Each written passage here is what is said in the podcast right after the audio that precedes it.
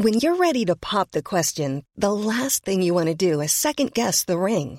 At Bluenile.com, you can design a one of a kind ring with the ease and convenience of shopping online. Choose your diamond and setting. When you find the one, you'll get it delivered right to your door. Go to Bluenile.com and use promo code LISTEN to get $50 off your purchase of $500 or more. That's code LISTEN at Bluenile.com for $50 off your purchase. Bluenile.com code LISTEN. Hello, Chris Evans here. This is the best of the Breakfast Show podcast with Sky from Virgin Radio. Coming up on this one, the all singing and dancing Strictly Judge Craig Revel Horwood looks ahead to his debut solo show, All Balls and Glitter, Darling.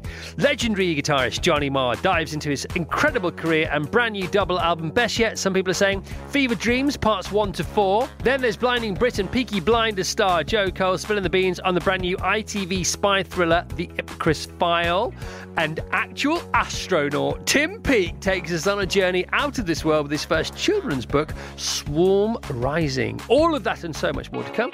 So, Dapper Dave, who's first? He's the unfiltered Strictly superstar you all know and love, and now you get to see him in the flesh. The All Balls and Glitter Tour kicks off later this month, and here to tell us exactly what to expect as he drags his large, glittery balls around the UK is the masterful Craig Revel Horwood! All right, good morning, Naughty.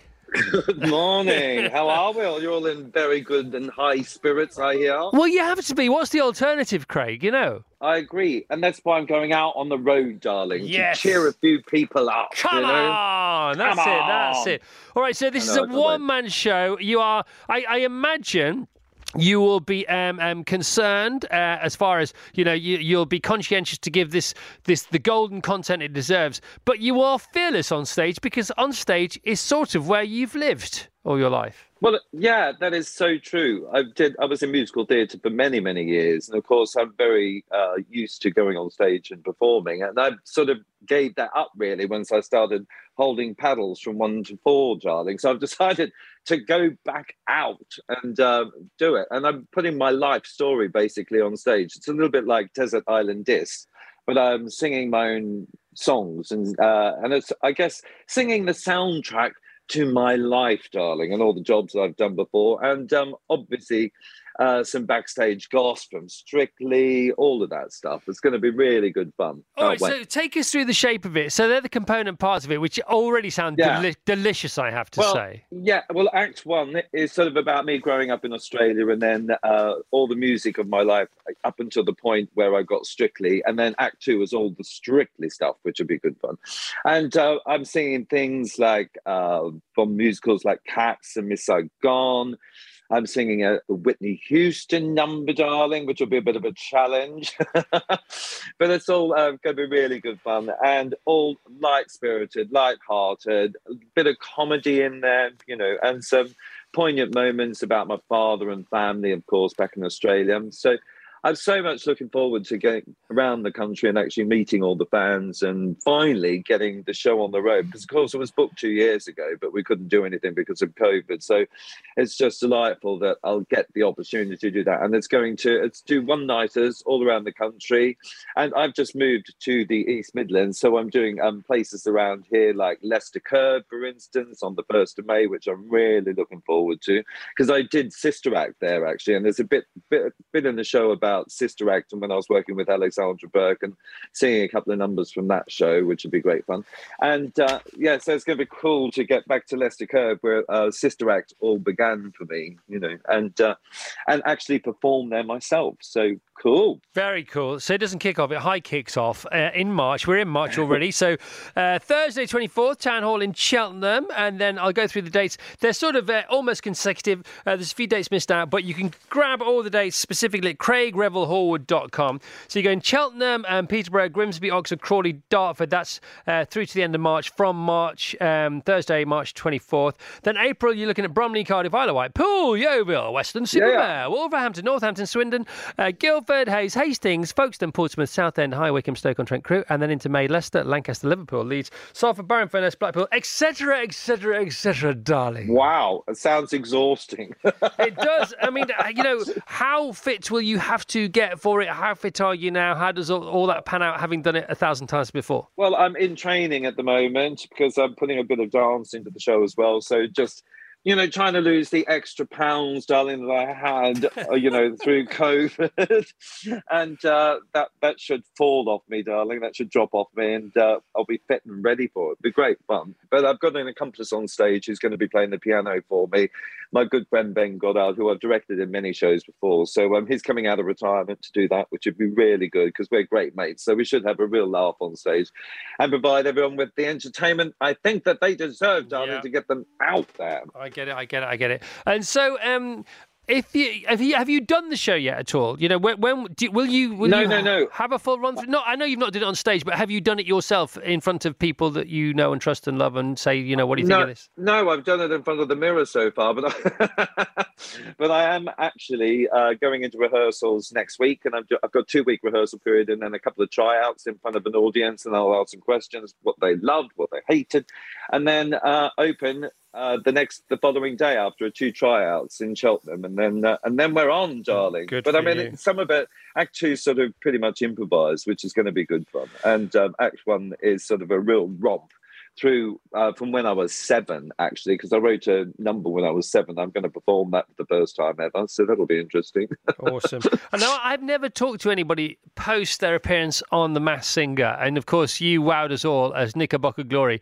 Um, yeah. A, how was that for you? And then I have a follow up question that I've always wanted to ask somebody who's been on it, and this is my first chance to do so. Yeah. Well, uh, it was really frightening, I've got to admit, only because you're wearing a massive head. You can't do any, it's really difficult to do turns. It's really difficult to see. You can't hear properly. So you're hampered from the beginning. But a real challenge for me to do all that choreography in six inch heels a corset and a great big head on my my my, shoulders. But uh, I really loved it. I really enjoyed it, and it was great to get out there as a judge and be judged. You know, I thought it's about time I put my money where my mouth is. You yeah, know, and yeah. I think that, that's sort of what I'm doing with the one man show. Really, I'm just you know saying to people, I don't just do strictly come dancing. You know that I really love performing and I love being on stage. I love singing. I love dancing. So uh, it's going to be cool. Right, having worn a, a massive head on several occasions uh, on on telly, on TFI Friday and things like that, I know how hot it gets in there. But yet, when the, when they after they've taken it off, take it off, take it off, take it off, nobody's sweating on the Masked Singer. How come? Only because you have to go backstage, you've got to wait half an hour before you come back out. Right. For the take it off section.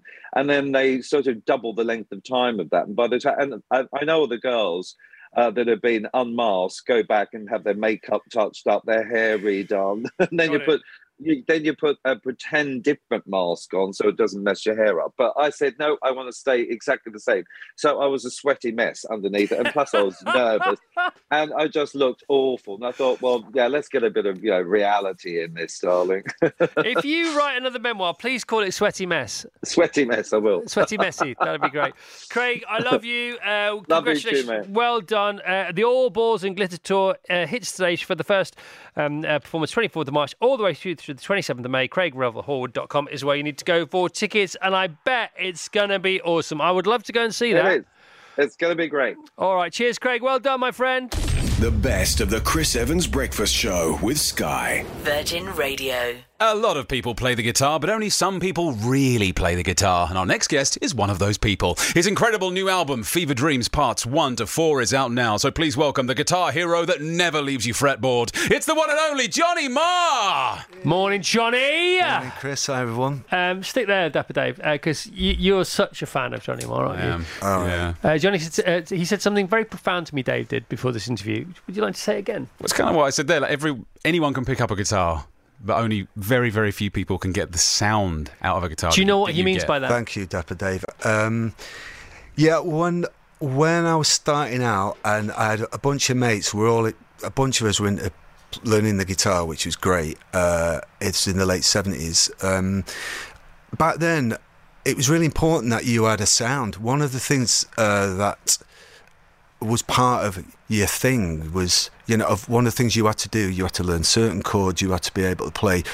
certain riffs. There were there were things you needed to do, but part of it as well, it was just an understood thing that you developed. You had your own sound uh, because all the sort of greats did really. It's funny though? Because you know, whether you watched Stephen Grappelli when you were younger, or you watched like BB King, or you just talked about Chuck Berry there, you know, it was amazing to see people seemingly play a guitar with one finger, or just the bar chord, or you know, tuned it differently, the open C tuning and things like that. And when you say a lot of your sound came to you because you were available for it for it to happen, but you must have put some foundations in there. So how? Oh, how, 100%, yeah. How did you? Tr- how did you try? First of all. Um, give us like the top three signature sounds that inspired you. So, who do you think? Obviously, Jimi Hendrix or people like that, or George Harrison. Yeah. Who, who may who may they have been that had their sound above and uh, over everyone else?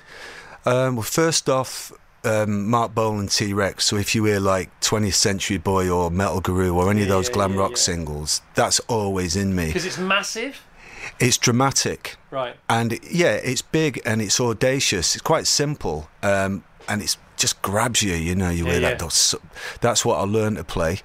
Um, And you're glad to be grabbed by it, aren't you? You feel free because you Oh, feel yeah. looked after by that chord. it's not about being exactly. It's not about being clever. It just it's s- simple music. You know, is like really dun dun dun dun dun dun dun. dun. Everyone, yeah, everyone in the world knows Yeah, that. well, and it's also it makes you feel like you know where you are with it. Yeah, Do you know what I mean? Yeah. So dang, dang. All right, we're on board. Okay, yeah, um, yeah, absolutely, no problem with this whatsoever. Yeah, well, I um, those some of those riffs from being a kid, you know, like if you hear 20th Century Boy down, down, down, down, down, down, down. As soon as you hear that, like you say, you know where you are, right? yeah, yeah. Um, and you know, 15, 10 years. If I'd have been born 10 years earlier, it would have been Jimi Hendrix, Voodoo Child, or you know, uh, Purple Haze, or something like that. Another one for me would have been, um, I guess, uh, it would have been the Pretenders, James Honeyman Scott from the Pretenders. Like, you know, anything from that first album that he's playing on. Yeah, yeah. Beautiful guitar playing, absolutely great, and obviously with with that voice, with Chrissie. Um, and then I suppose, do you know, it was a big influence on me actually. As I get older, it was Sparks. This town ain't big enough for the both of us because I was only eleven, and it just sounded it jumped out of the out of the speakers.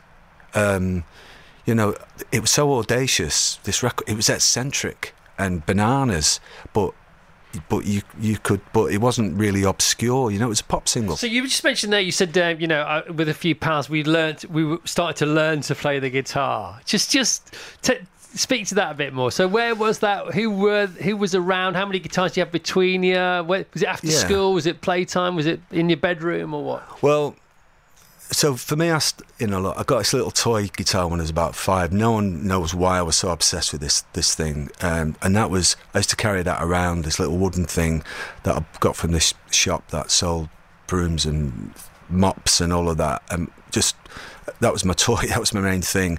No one told me about the guitar. I just loved it. And then uh, around about eight or nine, got one that I could actually play tunes on, and then I, so I started learning um, Jeepster by T Rex, and the B side was called uh, Life's a Gas. So th- I was starting to get chords together, but I was so obsessed with guitar culture that I remember that um, it sounds a bit barmy, but even the word chord I thought was great. I love it. I even loved the word. I love it. I love. I was like, oh, I've got to, look, you know, I've got to be able to do whatever that is. And then, as I say, I moved from the inner city into the suburbs, and uh, there just happened to be loads of young kids who was interested in the guitar. One of them, one of my mates who was a few years older, Billy Duffy, went on to be in the cult. Uh, so we grew up on the same housing estate, and then me and my mates then. So Billy was into, say, he was into Mick Ronson and Pete Townshend, and we all had our specialist subjects, you know. Uh, but in my case, it was I never had to be told to practice. I had to be told to stop because I used to share a room with my little brother. Who was he was a little little toddler when I was uh, in my teens or eleven, whatever. And um, my mum was like, "It's eleven o'clock at night. Your little brother wants to go to sleep," you know. And my bedroom was like a laboratory. I had to play these records and play along with it. So I was entirely obsessed to the point where I left school at 15 because a bunch of adults called, they were in a band called Sister Ray in Manchester. I, I think it's fair to say they were reprobates and, um, and criminals, but they were a band, right? And they'd had a record out, which they might as well have been Led Zeppelin. They'd had a record out, right? Um, so they asked me to join, and I was 14, 15. they used to rehearse in a basement in this house in the red light district of Manchester, which in in 1978, 79, for a 14 year old was scary and exciting. So I used to go there three nights a week in this basement with these grown ups, and, and I learned to play at very loud volume there. They were really into the Stooges and punk. And that's, that's what I did. I left school at 15. So when I formed the Smiths, when I got that going at 18, 19, even though it was very young, very, very young to have that kind of success, I felt like I'd had this apprenticeship really uh, from being 15 of. Of, I played gigs and I slept around and I've been in bands with adults and older people who I was learning from. You know, one guy I was in a band with, he, he, he was an amazing writer. He, he never made it, sadly. Um, and um, so I, I would be in a band with him because I thought I'm going to learn all these techniques, and then I would be in another band and another, and that's now I just do the grown-up version of that. The best of the Chris Evans Breakfast Show with Sky. Virgin Radio. He went gangbusters in Gangs of London. He was blinded in Peaky Blinders, and the hot streak continues. The brand new series, The Ipcress File, starts this Sunday at 9 p.m. on ITV. So, ladies and gentlemen, it's time to raise the roof for the super sleuth that goes by the name of Joe Cole. All right, Joe. Wow, what an intro! What an intro! I'm What was harder, um, filming these, the, this uh, amazing six-part series for ITV, or getting here this morning? Uh, getting here this morning wasn't easy. Yeah, I mean it's getting more and more complicated. It is. It's But, uh, really, really complicated. And yesterday there was a tube strike. Today there isn't, but it looks like there is still. they've, just, uh, they've, they've closed the tubes for there's several months, and there's various things yeah, going on. It's yeah, crazy. yeah. Anyway, Joe, the point is the Ipcress File, your remake of this uh, with your pals at ITV uh, and your cast and the brilliant producers and writers is awesome. Congratulations. Thank you very much. We love it, mate. Thank you. All right, um, as, as I say, we are pushed for time just because you've arrived so late. Not your fault whatsoever. So just literally tell us all about it. Tell us all about it. Uh, did you watch the original? Uh, how long did it take to film? How much fun did you have? How cool was it? Etc. Uh, yeah, so I mean, I, I did watch the original once I'd got the role, and then re- realised very quickly that's probably not the best thing to do. And actually, you know, it's very by osmosis. Michael Caine's performance starts seeping into you. So it was uh, it was very much a case of switching that off Right. and. Uh, and doing our own thing with it, you know, we got a great team behind it. John Hodge, who wrote Trainspotting and, and, and a load of other stuff. Um, James Watkins, the director. We got Tom Hollander, um, Lucy Watts, um, Lucy Boynton, and it's a um, yeah, it's it's six episodes. We filmed it in Croatia and Liverpool, and it you know it's it's transatlantic. It's all over the world. It's Berlin, It Beirut, the Pacific Islands, you know. London. It's Rome. You know, we're jumping all over the place. So Yeah, it's, it's a real the- spectacle. Even the check-in desk, you know, some of the scenes, you know, airport check-in desk scenes that are in it. You know, if you just pause that when you watch it and just just look at that, you just look at that for an hour without any script or you know uh, any action. Yeah. It just looks so so good.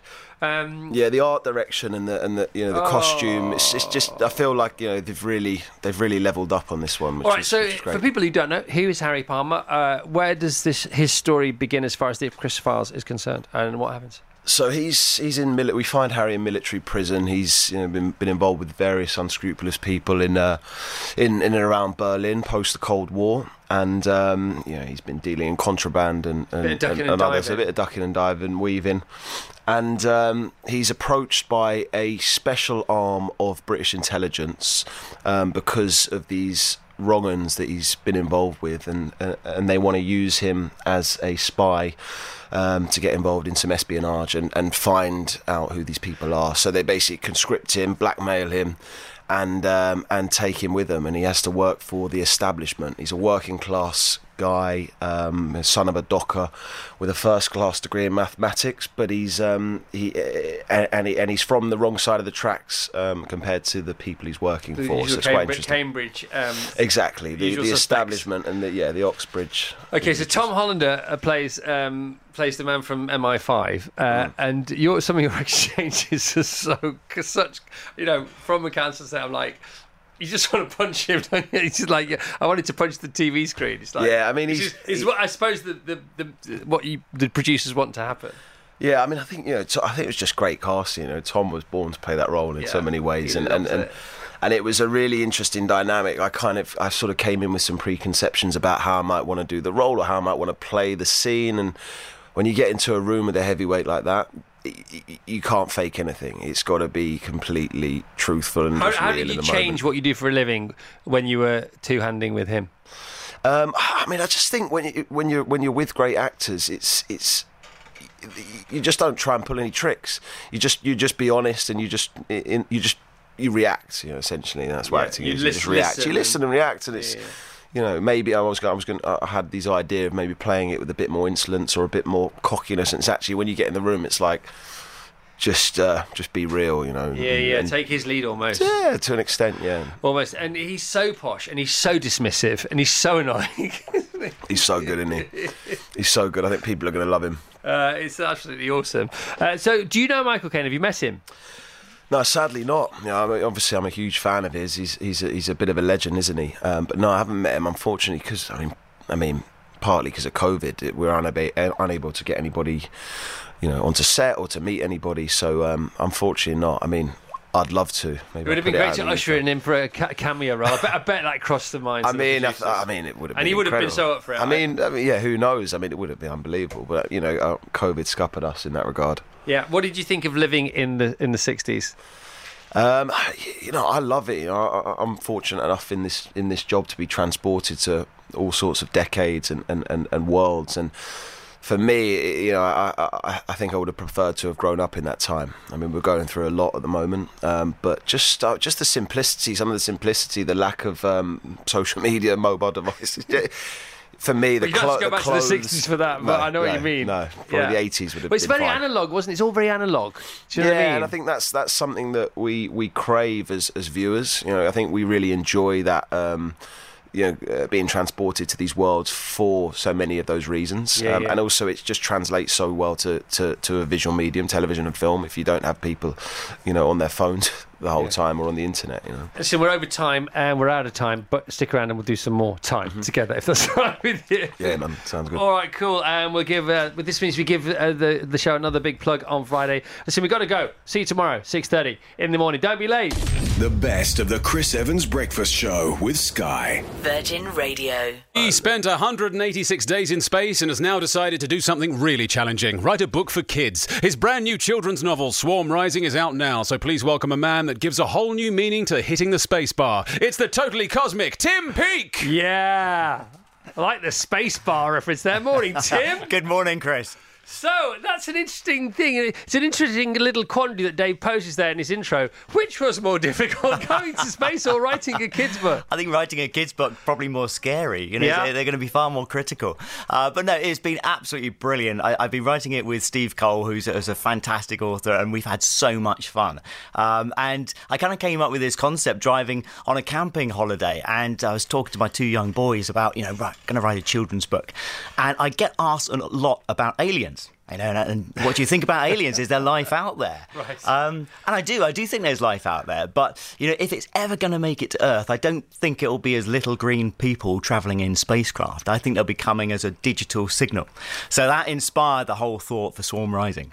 Let's just dive into that. How come you have that perspective on the potential of alien life or, or communication?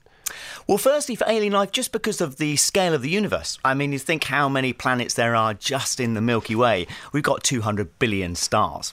That's one small galaxy amongst, you know, 200 trillion in the universe. So you magnify that, there's got to be life out there. And life actually evolved on Earth pretty quickly, you know, and, and we think there's loads of water, there's uh, all sorts of building blocks, the elements of life are out there in the universe. So I think life exists, but the scale is the problem vast distances. And so, if you're going to get anywhere in the universe, you've got to go fast. And the fastest that we know that we can travel is the speed of light. And to go at the speed of light, you've got to go digital. You've gotta go digital, baby. Um, so, since we last talked, what's the most exciting thing that's happened in the world of space? Oh, there's loads happening. It's a really is a kind of new era of exploration. Um, so we're breaking out of low Earth orbit. We're going back to the moon. So we've been busy um, building the spacecraft, the landing systems, the habitation modules. Uh, this is going to be, and ultimately, to set up sort of permanent research stations on the lunar surface. But it's going to happen, you know, relatively slowly over the next few years in terms of uh, exploration missions. The first one will be uncrewed, going off this year, and then we hope to have the the second one, which will be not landing on the surface but going around the moon, a bit like Apollo 8 did, and then the third Artemis mission will be boots on the moon again. So really exciting. You know, we're hoping to see that within about five to ten years. How involved might you be? Uh, my hand is high in the air. I mean, yeah, getting a getting a, a lunar mission that's the absolute dream. But uh, no, in, in, all likelihood, those missions will probably fall to the, the next generation of, of European space agency astronauts, along with you know our NASA colleagues and International Space Station. Never partners. say never. Never say never. Is, I, there, is there a chance? Um, do you know? Well, we are part of the European Space Agency, absolutely. So, so yes, there's a there is a chance. We had a little story earlier on in the week about um, a Shetland Isle uh, applying for planning permission for a space station.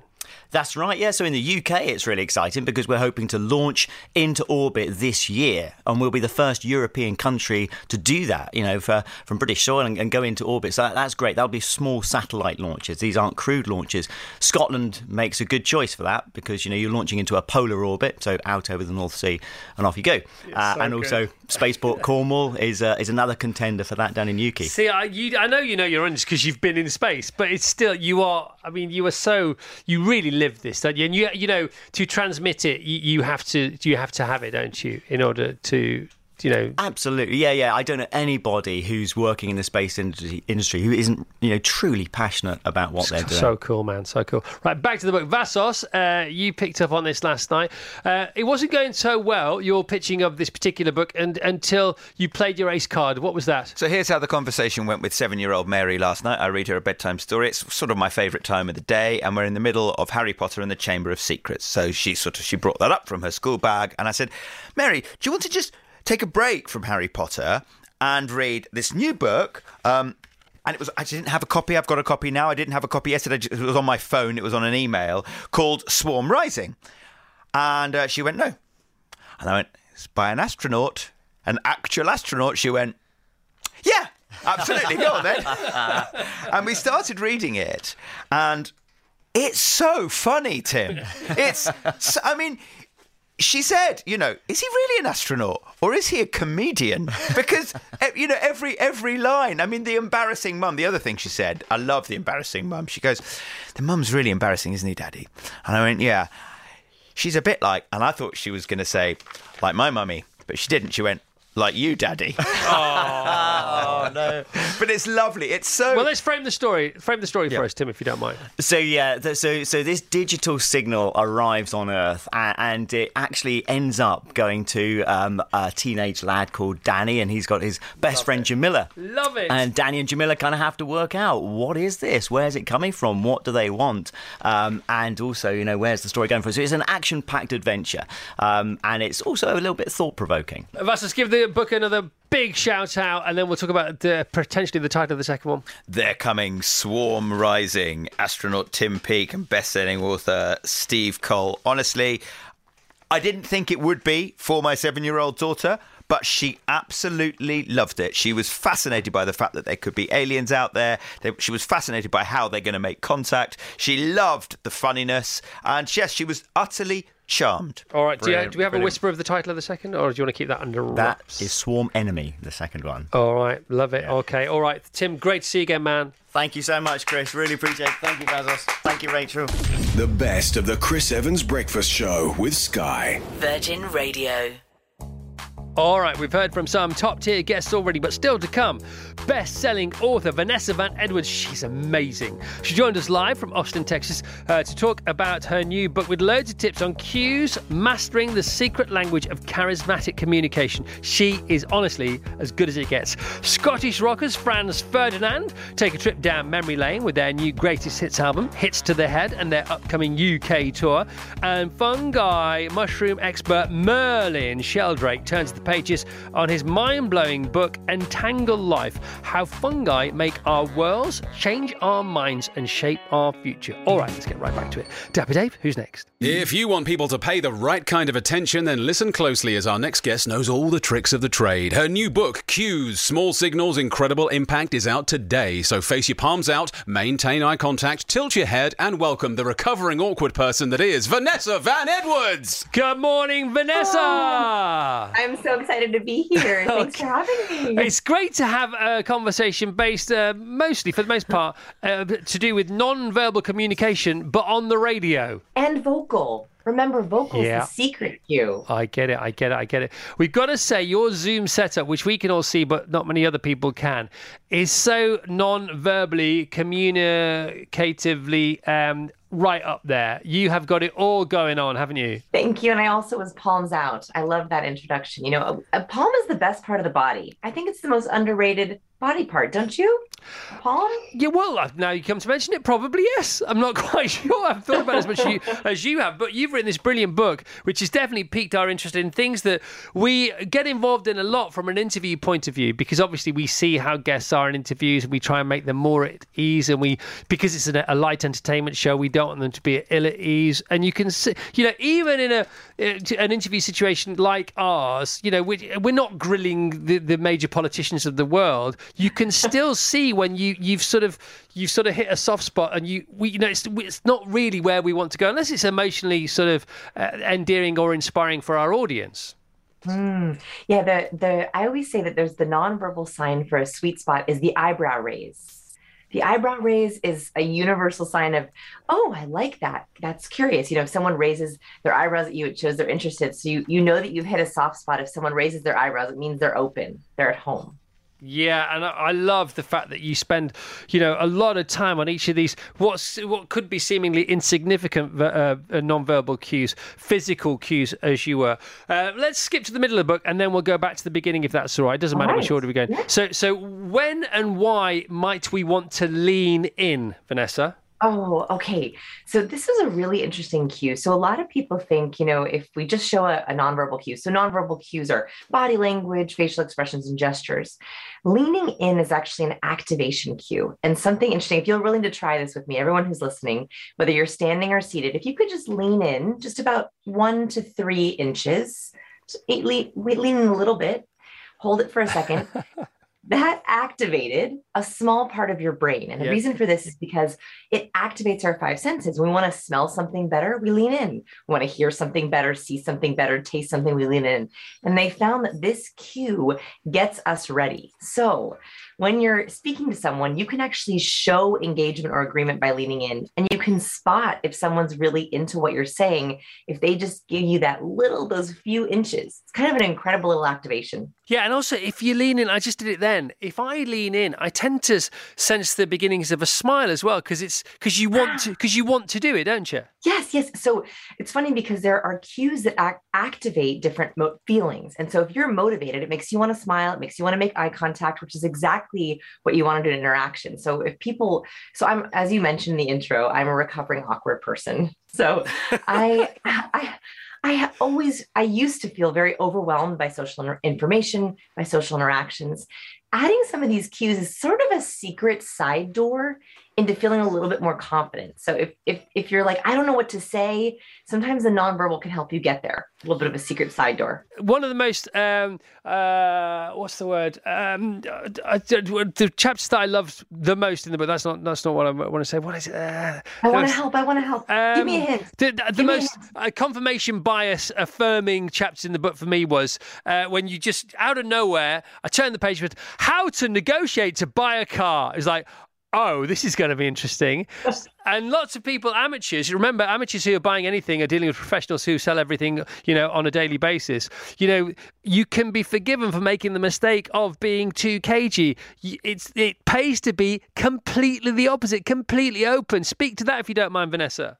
Yes. Okay. So you're right. The rookie mistake of negotiation is hiding your cards, trying to play it cool, trying to mute. This is also, we, we talk about poker in the book. Same thing. Muting is a cue in itself. You're actually better off showing all of your cards. And I like to negotiate non-verbally. So what I mean by this is I want your non-verbal to speak for you because people typically don't like pauses.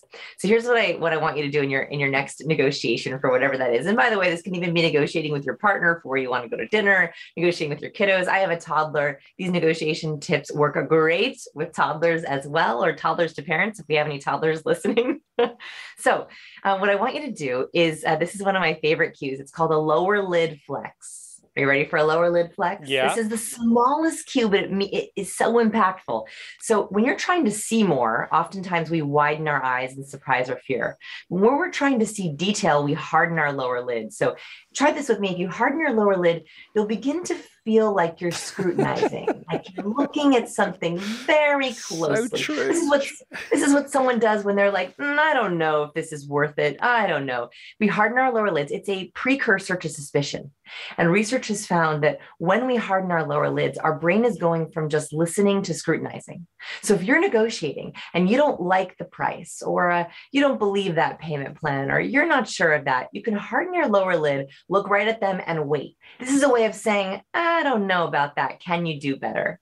And it speaks for you. So for all my introverts, these cues actually can help speak for you, which is kind of a nice, nice little side effect. Silly fun side note about that lower lid flex. Um, if you've ever seen the movie Zoolander, uh, when he does blue steel, Yep. remember that? Yeah, of course. Yeah.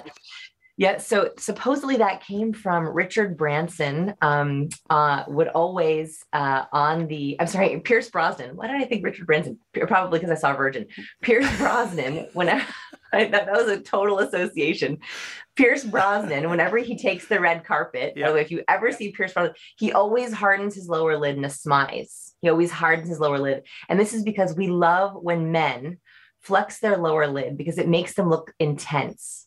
And so you'll notice when men are trying to look attractive in a picture, they'll harden that lower lid and All it's right. a signal of intensity. Okay, that's what we're doing all day today, Vassos. Yep, all right. absolutely. Vanessa, we got to go. If people want to hear the Shark Tank story or read about it, uh, get the book. Uh, that's what you should do. Vanessa Van Edwards, best-selling author of Captivate, with this brilliant new book called Key Small Signals, Incredible Impact. Give our love to Austin, Texas. Thank you so much for getting up at half past three in the morning to talk to us. It's now four o'clock there and ten o'clock here. Thank you, Vanessa. Thank you. Thank you for having me. You've been awesome. Really awesome. The best of the Chris Evans Breakfast Show with Sky. Virgin Radio. All right, Franz Ferdinand with us live this morning. Alex Kapranos is here, and Robert Hardy on bass, and Julian Corrie on guitars and keys and vocals, and Dino Bardot on guitars and vocals, and Audrey Tait smashing the drums at the back there. Let's hear it for Audrey. Woo!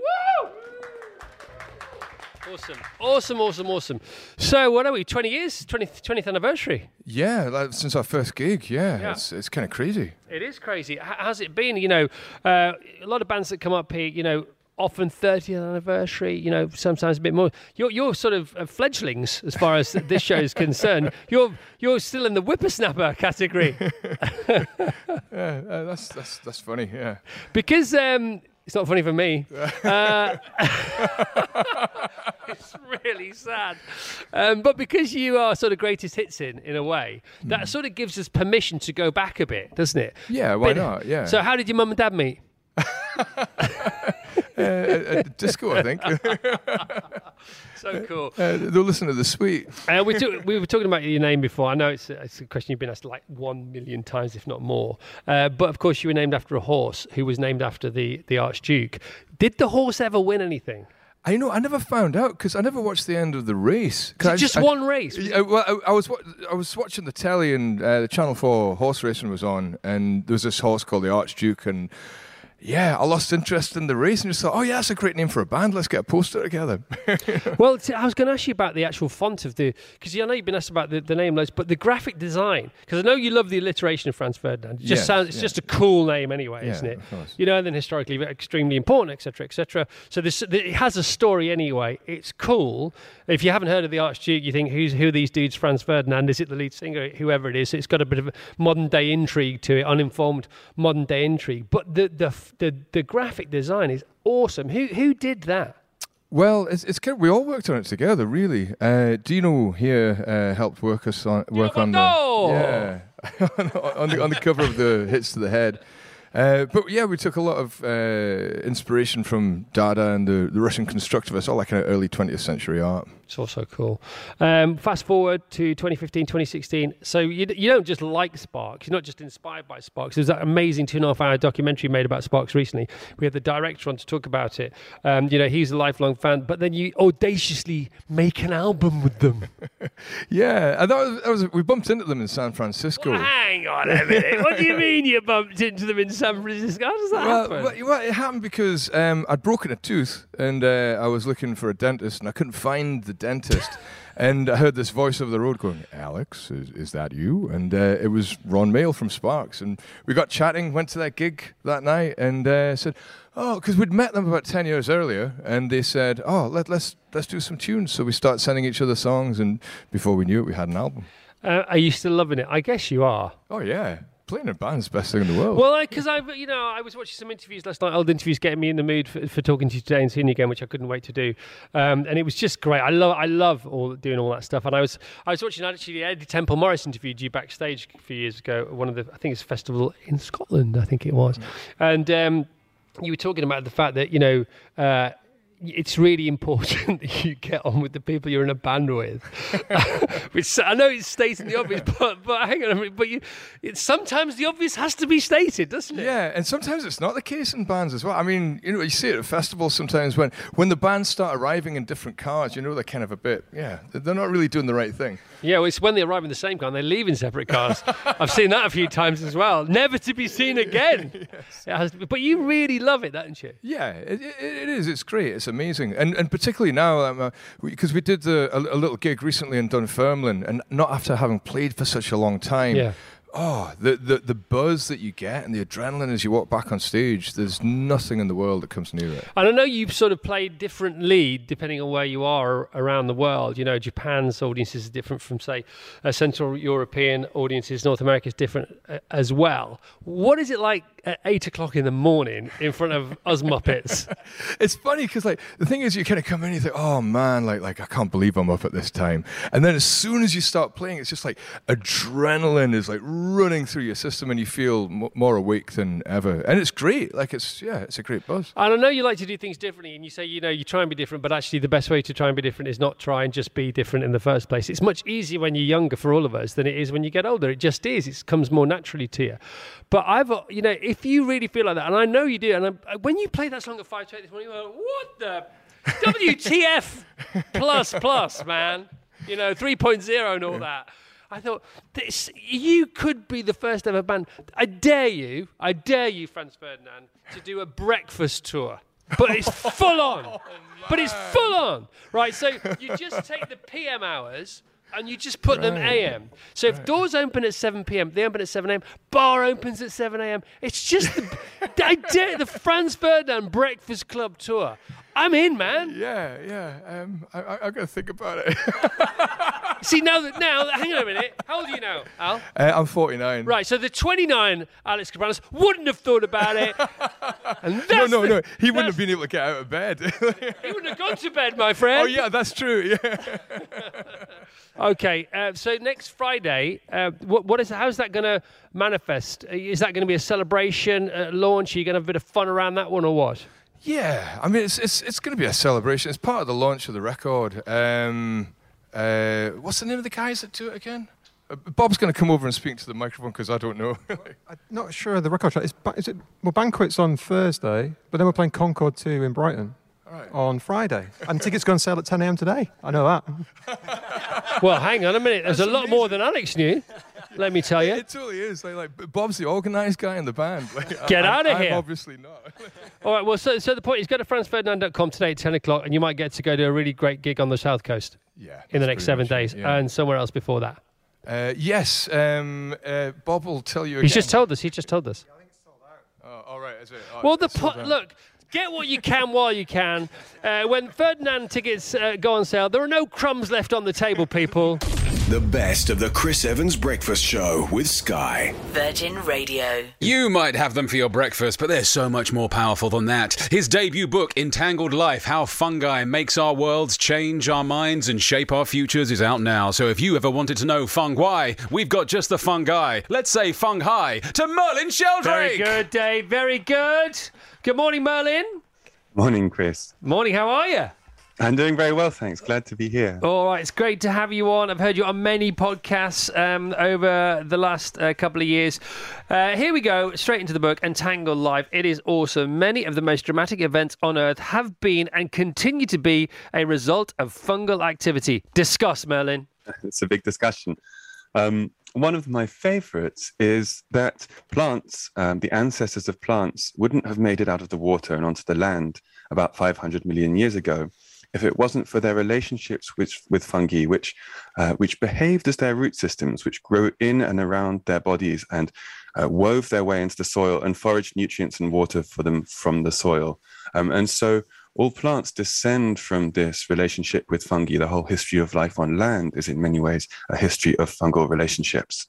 It's awesome, is what it is. Um, it's not really mind melting; it's just mind awing. Uh, this book and mushrooms in general. Uh, give us a top three, top five, whatever you like. Uh, top one, two, or four uh, things that we deploy mushrooms for here on planet Earth, other than just eating, that are very useful to us. Well, there are so many. So, I mean, every time you interact with a plant, whether you're growing a plant or eating a plant, you're eating the outcome of fungal relationship. So that's uh, quite a lot of the uh, materials and the uh, energy that is around you and in you right now.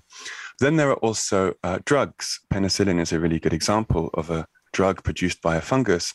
Um, the fungus produces penicillin to defend it from bacteria, but we could then reharness that um, substance, penicillin, uh, use it within our bodies to f- defend ourselves from bacterial infection. This drug changed the course of modern medicine. And there are many others. There are cyclosporins, which make organ transplants possible. There are the cholesterol lowering statins. There's alcohol, which is produced by a yeast, which is a fungus. There's psilocybin, the active ingredient in uh, magic mushrooms. Um, there are so many fungal drugs and so many fungal drugs yet to be discovered that uh, that can change our lives and societies in uh, unimaginable ways. Um, but there are also materials, building materials that people are starting to develop um, using fungi. Um, building materials that can be grown uh, on waste products from agriculture uh, that will decompose when their job is done. Um, and this might revolutionize um, both building and also fashion because you can make a kind of leather like material from um, from this fungus. so there are many, many more I could go on. No, and you do go on in the book, and it's brilliant. It's brilliant. I mean, that what a list that is. Just just straight off the bat there. Um, tell us about uh, mushrooms versus, or maybe in parallel with um, seaweed, because there's, there's there is now aquaculture, you know, um, uh, on the seabeds, and for an aqua farmer to rent aqua um, square footage. It's a lot cheaper than you know um, uh, farmland on terra firma here. And I hear that seaweed could be one of the sort of superpowers or, or miracles gifted to us by nature that could help us save ourselves from ourselves. And mushrooms may be up there as a bedfellow of seaweed. That's right. The, the joke in um, the joke among fungal nerds is there's always a fungus behind the scene, and and so it is the case with seaweeds. And seaweeds have relationships with with fungi, which grow in and around their cells and uh, allow them to survive being um, dried out on seashores for half the day. And the temperature and moisture extremes of living on a tide line is um, is quite extreme. So, lots of um, lots of seaweeds depend on fungi, and and uh, their relationship goes back a very long way. Okay, so that's uh, deep down um, to the to the bottom of the ocean. Let's go as far away from that. Not as far away from that, but pretty pretty far uh, far away. Uh, let's go mu- to mushrooms in space, which we got very excited about earlier on um, during the program after reading your book last night. So mushrooms in space. Next, please, Merlin. Well, fungi are really um, tough. Some of them are very tough, and not all of them, but some of them. Uh, and people have done experiments, astrobiologists who studied life in space have done experiments where they take fungi and fungal uh, organisms like lichens, which are part fungus, and they take them and they have them outside um, the International Space Station in special trays, which are called the Expose facility. And this allows them to put biological samples in the harsh uh, extreme conditions of space and see what happens to them. And um, these lichens are able to, they dry out instantly because there's a vacuum in space. Uh, but then they are able to withstand the searing radiation, the temperature extremes from minus 150 to plus 150 uh, and back again in 24 hours. All of this bombardment. Um, and then when you bring them back to Earth, you can rehydrate them and they get on with their lives more or less unharmed. And so um, this has led these astrobiologists to wonder uh, whether or not fungal organisms could travel in a kind of suspended animation state um, from planetary body to planetary body. Rachel was fascinated by the fact that some mushroom spores um, are ejected at 10,000 times the speed of a space shuttle at launch, and she would li- like to know how you measure that. uh, well, super high speed cameras that you um, you can film something on, and um, you know exactly how much you're slowing it down by, and you can see exactly how far it's traveling in how much time. Merlin, congratulations on a great book. You completely, you obviously you're fascinated um, by mushrooms. You you are immersed in mushrooms. Um, do you have any? Do you have time for any other interests or hobbies, or are you mushrooms all the way? Well, you know, Chris, the nice thing about fungi is that they're, they're always living their lives entangled, wrapped around other organisms, mm. always interacting with other organisms. So that the longer you follow a, a, a fungal theme or a fungal story, um, you're going to bump into something else after a while. And so actually, I find fungi keep me broad, keep me interested in other things too, because I have to be interested in where they are and what they're doing and who they're relating with and who are all these other uh, fascinating humans trying to understand them. So um, actually, yeah, a fungal interest steers me into uh, many more interests than I have time for. Oh, I should have this somewhere. I do have this here, uh, merlinsheldrake.com. Uh, you can go uh, to Merlin's website to find out more about mushrooms. Do you do courses? Do you do re- mushroom retreats? Are you involved in all that stuff? I don't, but there are many people who do. Um, and so uh, I do urge you to go on a, a foraging course uh, before going out and um, just picking what you find. Um, and there are lots of um, there are lots of wonderful uh, options to do that. All right, Merlin, thank you so much for your time. I'm um, sorry about uh, your failed commute to come and see us in person, but you're welcome and you have an open invitation uh, should you want to do that again in the future. Wonderful, Chris. Thanks so much. It's All been right, a pleasure. Okay, there you go. What a book. What a guy. The best of the Chris Evans Breakfast Show with Sky. Virgin Radio. Thank you so much for listening to this, the podcast of the Virgin Radio Breakfast Show. Don't forget you can subscribe and get it every week from wherever you get your podcast, and you will never miss the weekly roundup of all the best bits from our Virgin Radio Breakfast Show with Sky. Hey, it's Paige DeSorbo from Giggly Squad. High quality fashion without the price tag? Say hello to Quince. I'm snagging high end essentials like cozy cashmere sweaters, sleek leather jackets, fine jewelry, and so much more. With Quince being 50 to 80% less than similar brands. And they partner with factories that prioritize safe, ethical, and responsible manufacturing. I love that. Luxury quality within reach. Go to quince.com slash style to get free shipping and 365 day returns on your next order. Quince.com slash style.